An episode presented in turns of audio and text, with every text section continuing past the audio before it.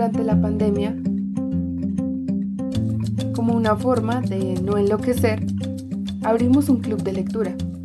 Sí, así como suena, un grupo de gente reuniéndose para hablar de algo que leyeron. Pero nosotras queríamos abrir un espacio donde cualquier persona pudiera tener una opinión sobre una novela, un cuento, una película o cualquier obra de arte que hable de nuestra humanidad, incluso aunque no te guste leer. Hoy ya somos un grupo llamado Lectores Uniandes y hacemos parte del colectivo Lectores Bogotá, que ya tiene siete años de existencia. Hacemos varios talleres, creamos una publicación y casi, casi semanalmente nos reunimos. No somos un grupo académico, solo somos un grupo de desconocidos que nos reunimos para escapar, descansar, refugiarnos o encontrar respuestas en la literatura. Subimos las grabaciones de nuestras reuniones acá, así que si no alcanzas a llegar, puedes escucharnos cuando quieras. Participa en el club y cuéntanos de qué te gustaría hablar. Era una obra de teatro, tal cual. Eh, um, de hecho, esa, esa obra no, era, era, no, es un, es, una, es un icono del cine, del cine en general, en verdad. Em, lo divertido de esa película, fuera de que es una película muy loca, está, está muy loca la película, muy tostada. Sí, es muy... Eh, en la, no sé, vamos, vamos por partes, no sé, la cosa más tonta, pero que también se nota un montón es, si no vieron al inicio los, digamos, entre comillas, créditos que le dan a los personajes, digamos, ponen, digamos, no sé, ¿cómo es que se llama? Susan Sarandon como Janet Weiss y abajo ponen claramente uno de los héroes. Lo mismo lo hacen con Brad. Sí, eh, lo vi eso. Sí, lo mismo hacen, digamos, con Frankenfurter, que es este, este científico loco, le ponen el científico. Eh, mm. Empiezan a, coger un poco estos aspectos de, de, la, de, la, de la cultura de ciencia ficción en películas de los años 40, más o menos y le mm. empiezan a volver muy obvio dentro de la película. Entonces le hacen guiños a Frankenstein, le hacen guiños a películas como Drácula, pero también, pero también le hacen guiños a la cultura, digamos, underground de lo que se veía en Estados Unidos, pues de lo que se ve en Estados Unidos, de, por ejemplo, eh, la estigmatización por el transexualismo, eh, esa idea también un poco, es imaginario, un poco raro de que se puede pensar que es una persona que es travesti. Em, también le hacen muchos guiños a, a como este tema de la, de la pureza, de, em, no sé, digamos, la escena esta donde Frank baile, digamos, de, entre comillas, le gatea a, a Janet y a los tres segundos le gatea a Sí, sí me di cuenta. Pues, y cuando Janet, cuando él, cuando él llega y la, como que le dice, hey, ven, ven para acá, ella piensa que es Bradley y dice, pues yo no, no quisiera hacer nada contigo, pero pues ya que estamos en estas, pues hagámosle. Y cuando se después eh, cuando ella se siente, se siente mal por lo que hizo, pero se fija que el esposo también. Sí, exacto. Tal, qué pena, estaba chitando a mi hermana. dale, ya, dale. No, no, no, que, que ella me, me, causó mucha gracia que ella se sentía muy mal por lo que había hecho, ¿no? Estaba muy arrepentida y que estaba como, ah, no debía haber hecho eso, pero, pero después se dio cuenta que el man también. Y que lo hizo con el, con el mismo con el que ella le puso cachos. Eso es lo, eso es lo más curioso ahí. Eh, lo otro es que yo no sé si esto yo me lo inventé, pero a mí me pareció que tenían como horas simbólicas eh, como representaciones de obras, de obras, no sé cómo se llama, de pinturas clásicas. Porque eh, no se dan cuenta que al comienzo, cuando están en la iglesia, hay un momento en que la puerta se cierra y aparecen los dos viejitos, esos que son como granjeros, yo no sé cómo se llama esa obra. Y después muestran esa obra, cuando ellos llegan a la casa, está la obra ahí había como varias cosas así, pues había muchas que yo no conocía, pero yo decía como, eh, eso como que se me hace conocido de algún lado. Yo, yo no soy muy buena artista. Ni sé Y si lo hacen, y si lo hacen, hacen, yo tampoco reconozco muchas de, porque es que son, son cosas como bien específicas que si uno no, de pronto no estuvo en las clases de arte de Estados Unidos, pues no va a reconocer. Digamos, esta obra icónica de los granjeros y es obvia, la hacen dentro de la iglesia y también la hacen Y es re Em, obvia, o sea, esa, y yo como, esa no es un- como una obra, como algo, eso, eso me suena. Digamos, esta, esto también has- meten también como unas cosas de sátira muy interesantes, por ejemplo, si vieron dónde era, bueno, al inicio de la película se casan unos amigos de, como de la universidad, creo que, creo yo, de Janet y Brad, ellos dos se casan, y ahí es donde Brad le propone matrimonio a, a Janet, Sí. pero ¿dónde era el matrimonio? En una iglesia, ¿y qué estaba al lado de la iglesia? que estaba al lado de la iglesia. Un cementerio. Ah, sí. En mi cabeza las iglesias no están al lado de los cementerios, ¿no? Sí, no, no, por tradición no deberían, pero pues ajá, en el caso de la boda de esta gente sí estaba al pie. Y no únicamente eso, también eh, hay una, dos, cuatro, seis, hay una mm, como cosa bien específica en el carro, no estoy muy segura de si lo vieron, pero en el carro de, mm, de los, de los recién casados hay un mensaje escrito en el lateral. No recuerdo cuál, qué es lo que dice exactamente, pero en el de la película del 2016, de hecho lo que ponen es, no tengo ni idea de qué estoy haciendo, I don't know what's going on. En el lateral del carro que debería decir just married, o sea, como recién casados. Sí, Y recién dice, no tengo casado. ni idea de qué estoy haciendo. Ah, está bueno, está bueno. No, yo no vi eso. Yo no, no, no lo tengo presente.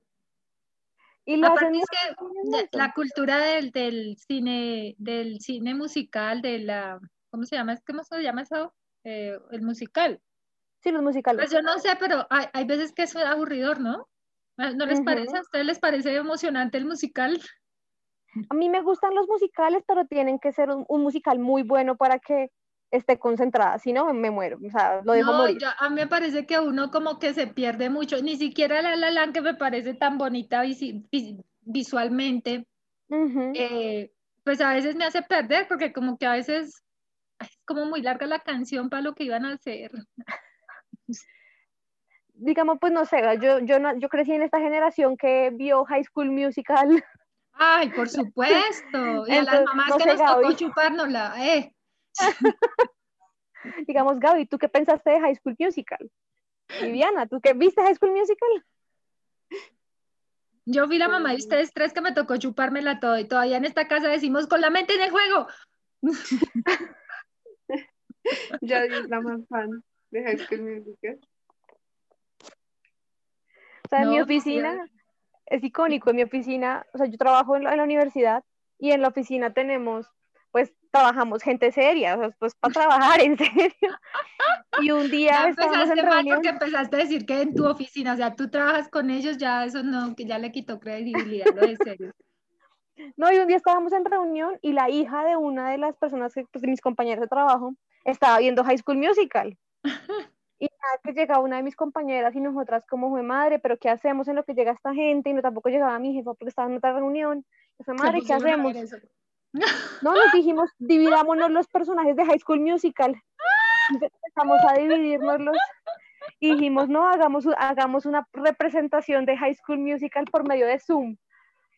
Cuando llegó nuestra jefa fue como, ¿qué van a hacer qué? Y nosotros como, nada, nada. ¿Cómo era que se llamaba la mala? ¿Sharpie? ¿Sharpie? Ch- Sharpay no era la mala. Sharpay, la Y mala. tengo argumentos fuertes para decir que Sharpay no era la mala. No, no es la mala. No, entonces ¿cuál era la mala? No, pero Troy Sharpay y era Gabriela. Ay, Troy y Sharpay no Gabriel era- eran los malvados. ¿Cómo se llama la, la, la monita esa que era toda diosita? Sí. Sharpay, Pero yo tengo fuertes declaraciones que afirman que Sharpay no era la mala. Entonces, ¿cómo se llama la protagonista? ¿Gabriela? Gabriela. Gabriela y Troy eran los Gabriela. tóxicos.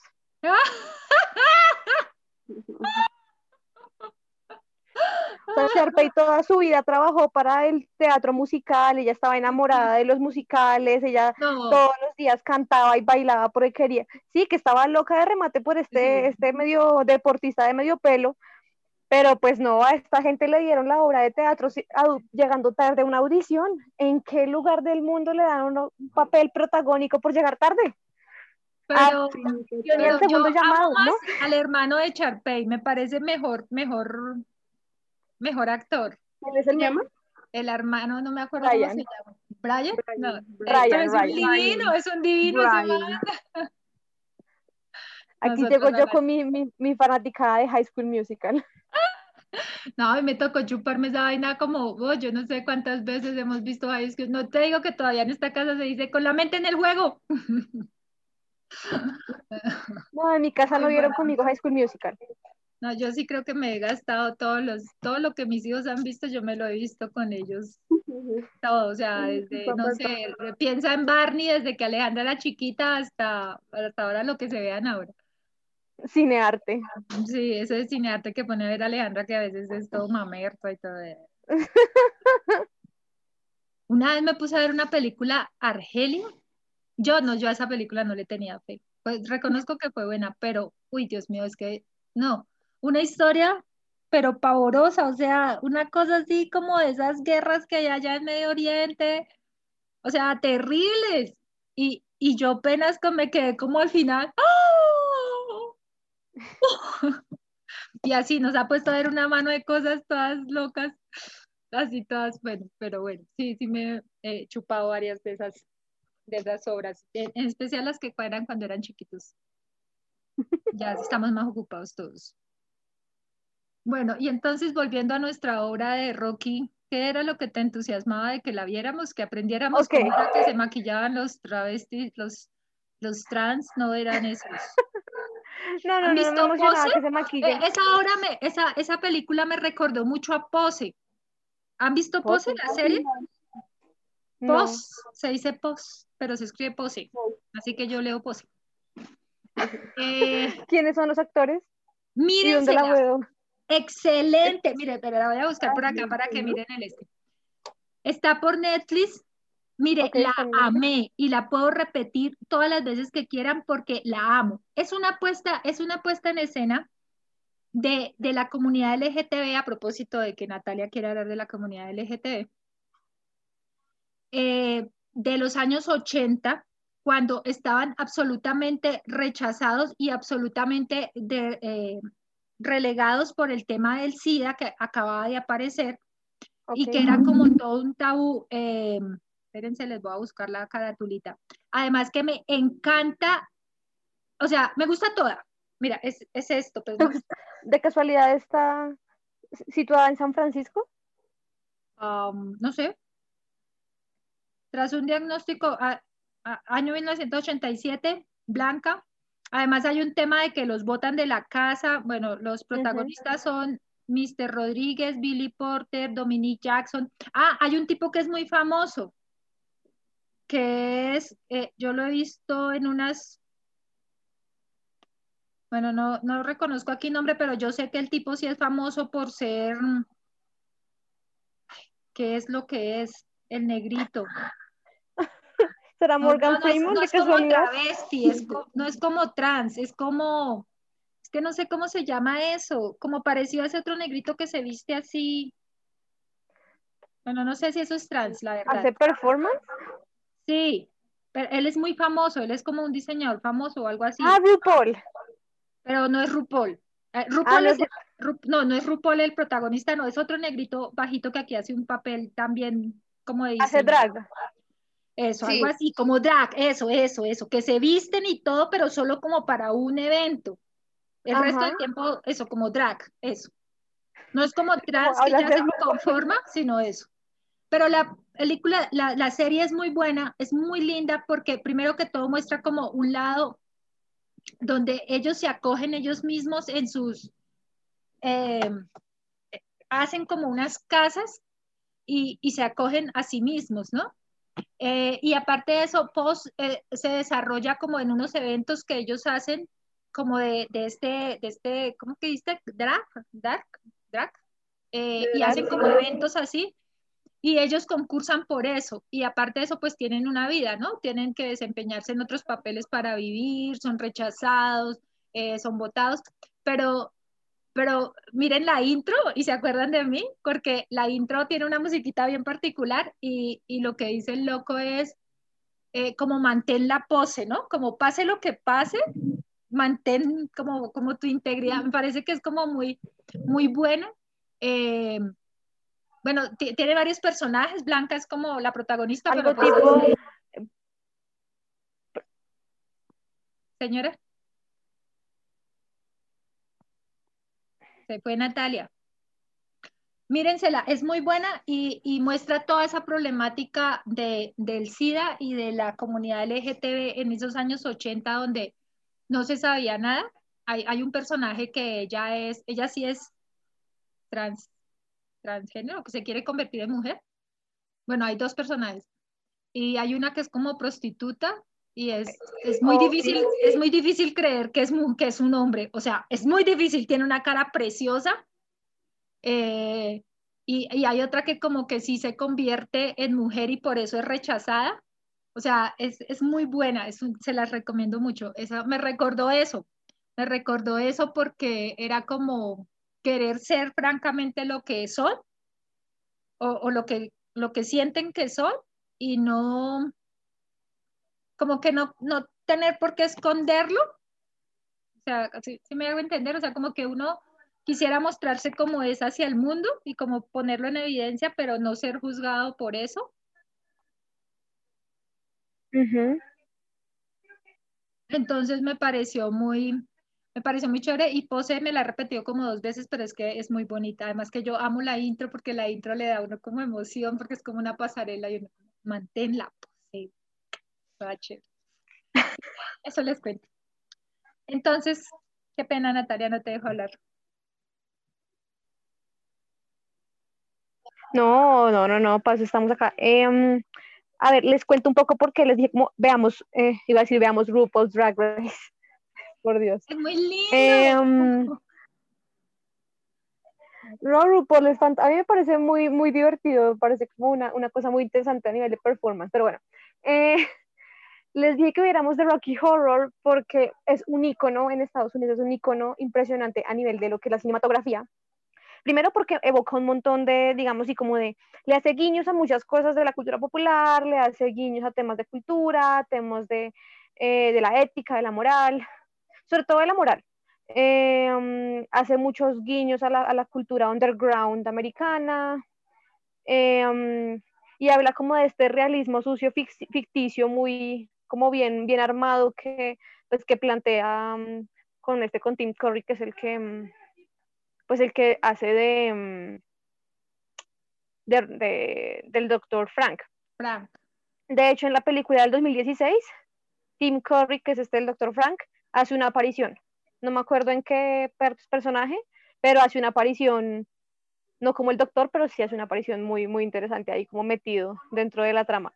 Em, yo conocí la película, de hecho, porque una actriz que yo adoraba cuando era pequeña, de, de Nickelodeon, que se llama Victoria Justice, la contrataron para hacer el nuevo, la nueva Janet en la versión del 2016. Mm, y el soundtrack del 2016 es, muy chévere porque está, tiene, tiene como más techno y es, como más, más chévere. Y la realización es mucho más, digamos, delicada y mucho más estrambótica en muchos sentidos. Es, bien, es bien interesante lo que hicieron en performance después. Pero así como mm, es parte de la cultura popular americana, también es como algo a, lo que le hacen muchos guiños en la, cinematografía y en la televisión estadounidense. Entonces les daba como ejemplos súper bobos. En Glee lo hacen. En Glee hacen un episodio de Rocky Horror. En, en, no me acuerdo en qué más. Bueno, pero hay Parece que en ah, los 70 también la mencionan alguna vez. Sí, de pronto entre 70 Shows, también en Las ventajas de ser invisible, en esa película ah, con Logan Lerman, también ahí hacen escenas de, de, Rocky Horror, de hecho cuando van como a, a hacer una obra de teatro. Y le han hecho muchísimas adaptaciones y en verdad a lo largo de los años, eh, pues está lo que les contaba, es, es tanto el icono y como causó tanto revuelo en Estados Unidos que en época de Halloween es literalmente como anual. Hay funciones completas en los cinemas de, de Rocky Horror y ha hecho como tanto impacto en la comunidad americana que la gente va disfrazada del personaje que más les gusta esas funciones y son funciones que empiezan a venderlas, no sé, hagan de cuenta, tres, cuatro meses antes de la función y ya están agotadas. pero es por lo que, lo que genera a la gente, esos personajes que son tan raros, eh, porque son rarísimos. Entonces, no sé, está, está este man que parece que parece medio raquítico, que uno dice como es como la versión, como la versión con escoliosis de Drácula. Eh, pero el tipo también es súper creepy y no, y no es un conde, ese no es un conde, ese es un sirviente de este doctor. Em, de este doctor que está haciendo una fiesta en Transilvania y que lo dice muy claramente que es un eh, que es una fiesta que hace específicamente para la Transilvania transexual em, y lo hace en su canción, en la canción esta de Transvesti, no me acuerdo el nombre, bueno, es algo así como Transvesti from Transylvania, una vaina así. Ah, y es súper chistoso porque también hace como ese juego de palabras todo el tiempo en todas las escenas. Está como ese tema de la moral súper claro de eh, la antítesis de lo que son Janet y Brad en la escena 1, donde él le dice como casémonos, amémonos por siempre. Y luego está la escena de la mitad, donde literalmente cada uno le es infiel al otro con la misma persona. O sea, a Natalia lo que la dejó marcada era que ambos se metieran con la misma persona. No, no, eso, no fue. Eh, a mí lo que me dio más risa de esa escena, de hecho, ni siquiera fue eso. Fue que el, como el desquite que tuvo Janet fue entonces con la creación del con La con la criatura, sí, pero la criatura estaba más churra en, la defensa de Janet. Sí, no, no, claro, la, la criatura es de otro nivel. Pero, y es muy chistoso porque también habla de cosas que están como muy, o sea, como que si uno se pone a, jugar con la psiquis de las personas, de una u otra forma, el doctor Frank, que es el papá de, de Rocky, y Rocky, eh, que es su hijo, eh, él básicamente crea a Rocky porque quiere tirar con Rocky. Y es como, espérate, es como, espérate, eso está como muy, muy, muy, muy retorcido. ¿Por qué creas a un individuo para intimar con ese individuo? Entonces ahí empieza como también este tema de la moral y cómo se maneja esta clase de cosas que son súper raras. Están los, ese tema de la privacidad, en todo lado hay cámaras aparentemente.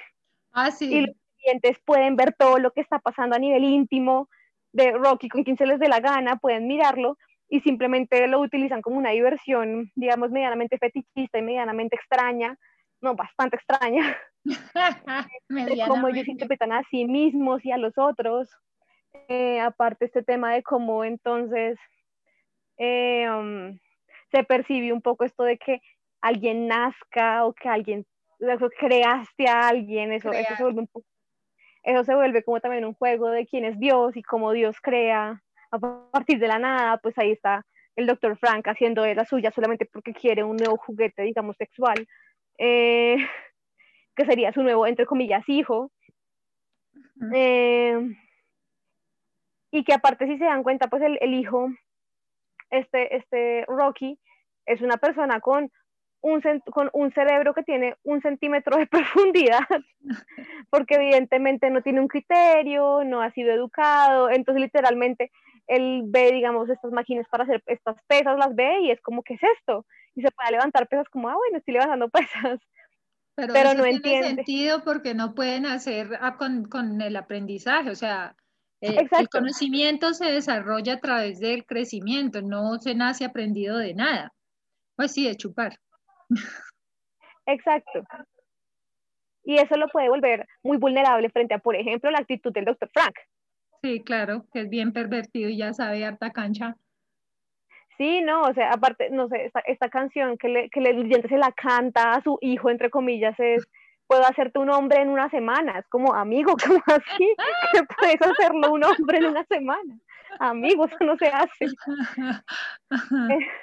Bueno, creo que eso tiene varios puntos de vista porque creo que desde todos los puntos de vista hay muchas obras literarias y, y en muchos sentidos de, de muchas eh, de, muchas intenciones del hombre de sentirse Dios, ¿no? No, más que creerse es de sentirse Dios, como, como sentir que Dios creó y, de la misma manera nosotros podríamos crear, eh, pero tal vez de la forma equivocada, ¿no? Como el doctor Frankenstein, eh, no, no renunciar a que la vida deja de, ser, sino que se puede eh, crear la vida y, ser como, entre comillas, un Dios creador de, que puede evitar la muerte o algo así. Venga, sacamos corriendo a Karen, oiga, qué pena.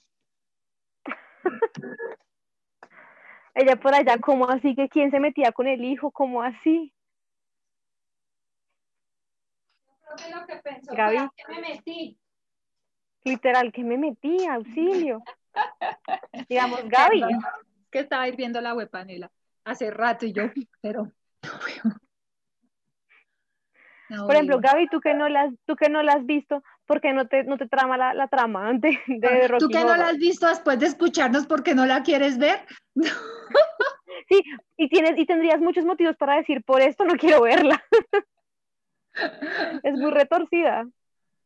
Pues es que no, o sea, me parece que realmente sí es un icono porque yo sí he visto como esos referentes después, porque sale en todas partes la citan, pero, pero no sé, es como, como que, es que tiene, tiene muchas cosas que me parecen chéveres, pero creo que el formato de el musical y de, y eso que a mí me gustan los musicales, pero es que tiene tantas cosas raras que, que, que digo, como yo la empecé a ver alguna vez, pero como que no, no sé, no me engancha la trama tanto, o sea, pero, pero, em, pero sí siento que es como, o sea, si yo hubiera estado en esa época en la que se lanzó, habría sido como el hit, o sea, es, de pronto es porque ya lo tengo más normalizado y no me parece como, como, uy, mejor dicho, están diciendo cosas que nadie más,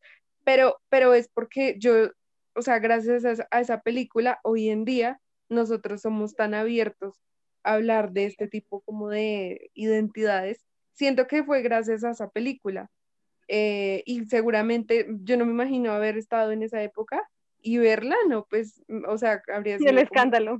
El escándalo, literal, es como, ¿qué es eso? Y creo que esa película en algún momento, o sea, como que en principio no le fue tan bien en términos comerciales, pues porque no estaba bajo los parámetros de lo que deberían mostrar las películas, pero se mostraba bajo, bajo cuerda.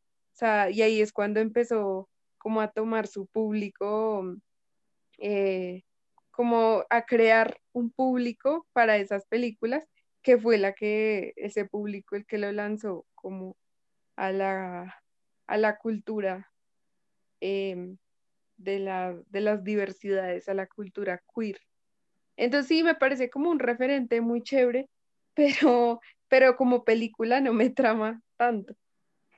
Pero no, eso, es, eso es importante en todas las épocas, que haya como el primer paso para poderle dar pie, hacer, empezar a hacer el camino de, de los que vienen detrás, porque si no, pues no se va a crear.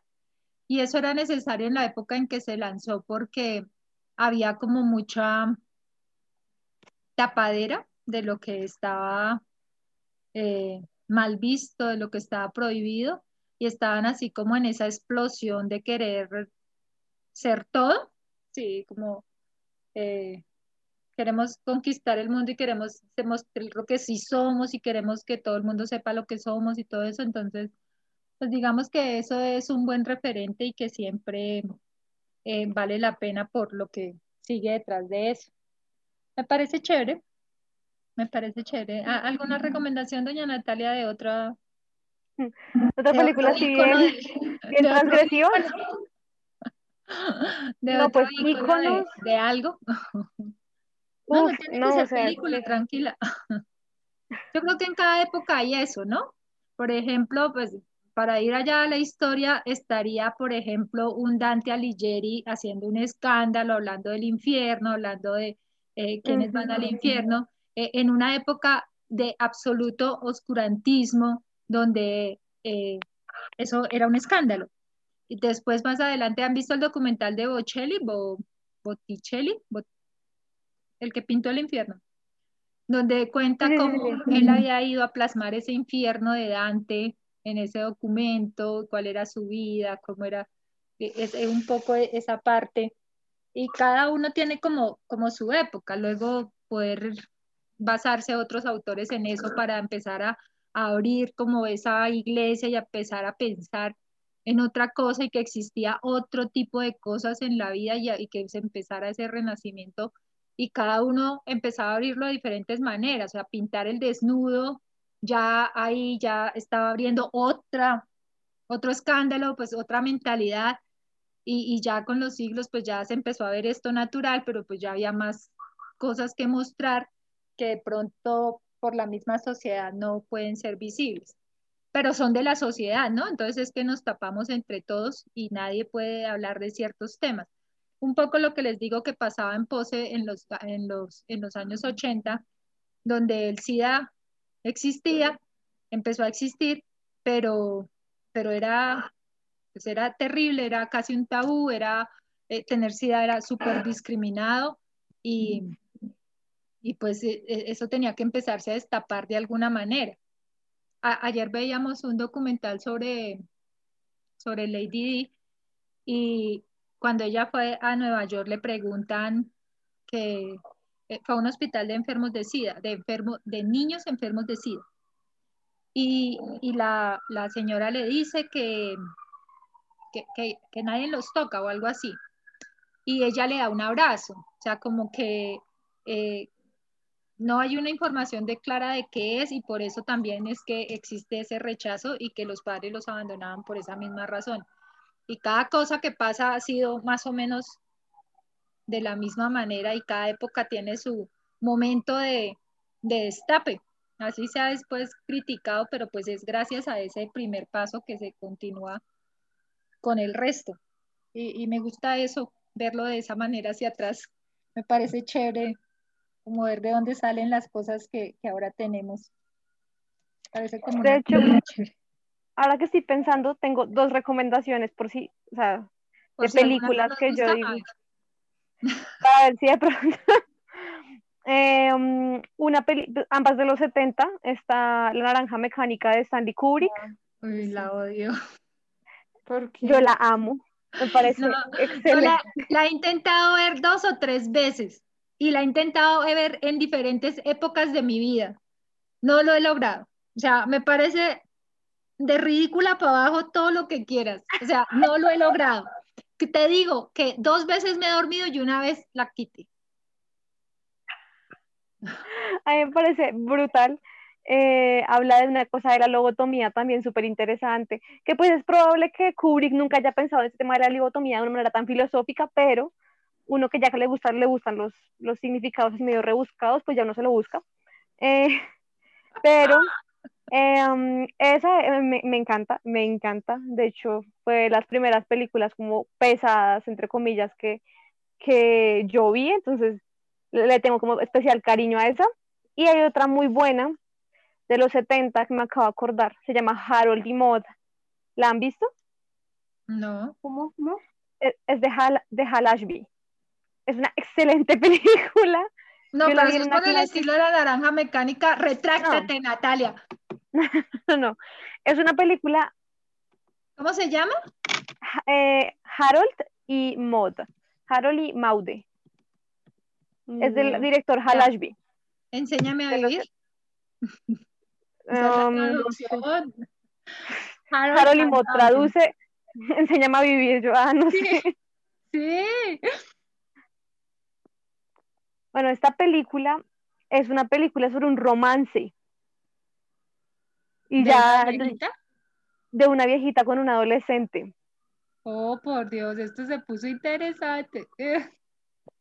Es, yo la vi por primera vez en una clase, en mi clase de arte y cine. Contrario.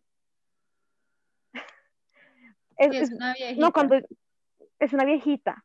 Ah. Eh, um, cuando yo empecé a verla, yo solamente me decía a mí misma como esto está mal en tantos sentidos de la palabra. ya era como Lucas Ospina, por la viejita y a la viejita le gustaba el chino. Yo voy a entrar a defender a la viejita. Sí, no, no, no, no. O sea, yo no me, yo no digo que Mod no tuviera razón, pero eh, lo interesante de la película, eh, bueno, presenta como una ambivalencia muy, muy, muy curiosa. Este, este chico, deberíamos verla, es muy buena este chico Harold es un suicida. Oh, por Dios. y, Ma y Maud es, un, es la persona más, o sea, que traduce más vida en la película. Traduce vida. La, esta señora que se va a morir traduce vida. En cambio, este peladito adolescente traduce ganas de morirse. El maldito. traduce ganas de morirse. Y es súper interesante esa narrativa que Ashby hace como a lo largo de la película, donde literalmente está él, este personaje que, que, que tiene, yo no sé, de pronto un complejo de, de Edipo tal vez, no sé. Y esta mujer medio pedofílica, eh, que se enamoran. Se enamoran, no sé cómo se enamoran, pero se enamoran. Cine de em, culto, oh my god. Hay, una, página que se llama Cine de Culto y ahí está. Oh, por Dios. es muy real, es muy real.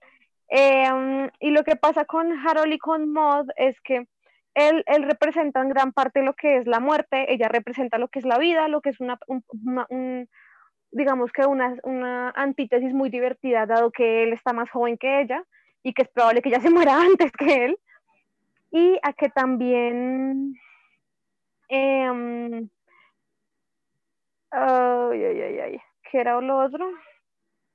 Y mm, ya que también en parte eh, la manera en la que los personajes se ven envueltos en este, en este romance medio extraño, eh, le recuerda a uno, es como una manera distinta en la que las personas traducen el amor. Es, es, bien, es bien interesante. De hecho, no me acuerdo qué pasa al final, pero mm, uno logra ver ya no un Harold tan gris ni una mod tan rosa, que eso es algo muy interesante en una película romántica, entre comillas. Mm. Sí, es una, es una, relación así como bien, bien extraña y bien incestuosa también, ¿sabes? Como que uno dice, parce, esta señora está como muy vieja, este niño, este es un niño, the fuck. Pero, es muy buena. derecho a que le gusten chiquitos, pero ve. No, pero la señora de otro nivel, o sea, le gusta como un quinceañero. Bueno, yo tengo que reconocer que a mí no me gustan los hombres mayores. Nunca he estado con nadie que sea mayor que yo. Tiene que ser menor que yo. Gabriela, aprenda. no me meto con ningún hombre que sea mayor que yo. No, ni siquiera cuando yo era chiquita. era cuando tenía la edad de ustedes, cuando, cuando estaba en el colegio, me acuerdo que yo estaba en 11 y tenía, andaba con un chico que estaba en octavo. que estaba en sexto. que estaba en párvulos y uno... No, no, en párvulos no, en párvulos no, pero sí ahí cerquita, pero, pero no en 11 ni, ni, ni en la universidad, o sea, no, ya en la universidad ya era viejo, o sea, ya a estas alturas si me dice que un hombre de 50 es muy viejo para mí porque yo tengo apenas 47, o sea, tiene que ser de 47 para abajo. Ya vi en la universidad en el octavo semestre yendo a las clases de los primíparos. De los, literal, me lo imagino. Entre los primíparos, sí. Pero no, en la universidad no. Ay, Quiero contarles que en lo que hablamos, tejí esta canastita. A ver, muestra. ¿Qué tejí? Espera, espera, porque no estoy buscando la película. ¡Ay, está muy linda! No, la que, no, la que tejía anoche, sí, es que le, mostré ya a Gaby, la que tejía anoche como una tía que soy, uf. Ah, qué, bien. ¡Ay, está muy linda! y le hiciste orejitas y todo, ay, no, está muy cuquita. está mi sobrina. Ah, está muy linda. ¿Empezó a tejer los regalos de Navidad? Sí, no, es que sale más barato tejerlos que comprarlos. Bueno, yo no sé si, si puedas abrir, yo no sé si puedas abrir alguna acá. Pues la encontré en un genula, pero, pero no sé, le doy, o sea, como que no sé si, primero que todo no sé si está en español. Está subtitulada esta, bueno, pues esa cargo bien, por si, por si no la encuentras en YouTube. Pero entonces, para que sepamos de una vez, para la próxima semana, ¿quieren ver una película o quieren que hablemos de un, de un cuento? Me ha tenido escuchando toda la historia de la viejita esta pedófila y ahora me va a salir con el cuento de que lea un cuento. Uy, ¿Qué es esto, niña? Póngase seria, yo sí toda emocionada buscando hasta la película. No, ya ahora se ve la película del Culicaga ese porque que está bien, ya definimos que vamos a ver la- una película para la próxima semana. ¿Qué, qué vamos a ver? Perdón, es que se fue. Vamos Ay, a ¿cómo ver así, Harold Gabriela se perdió toda la historia? No escuché el, que el de la viejita loca. Sí, vamos a ver la, La la viejita loca. pedófila, Gabriela, no está loca, está pedófila. Ah, ah, bueno, mejor.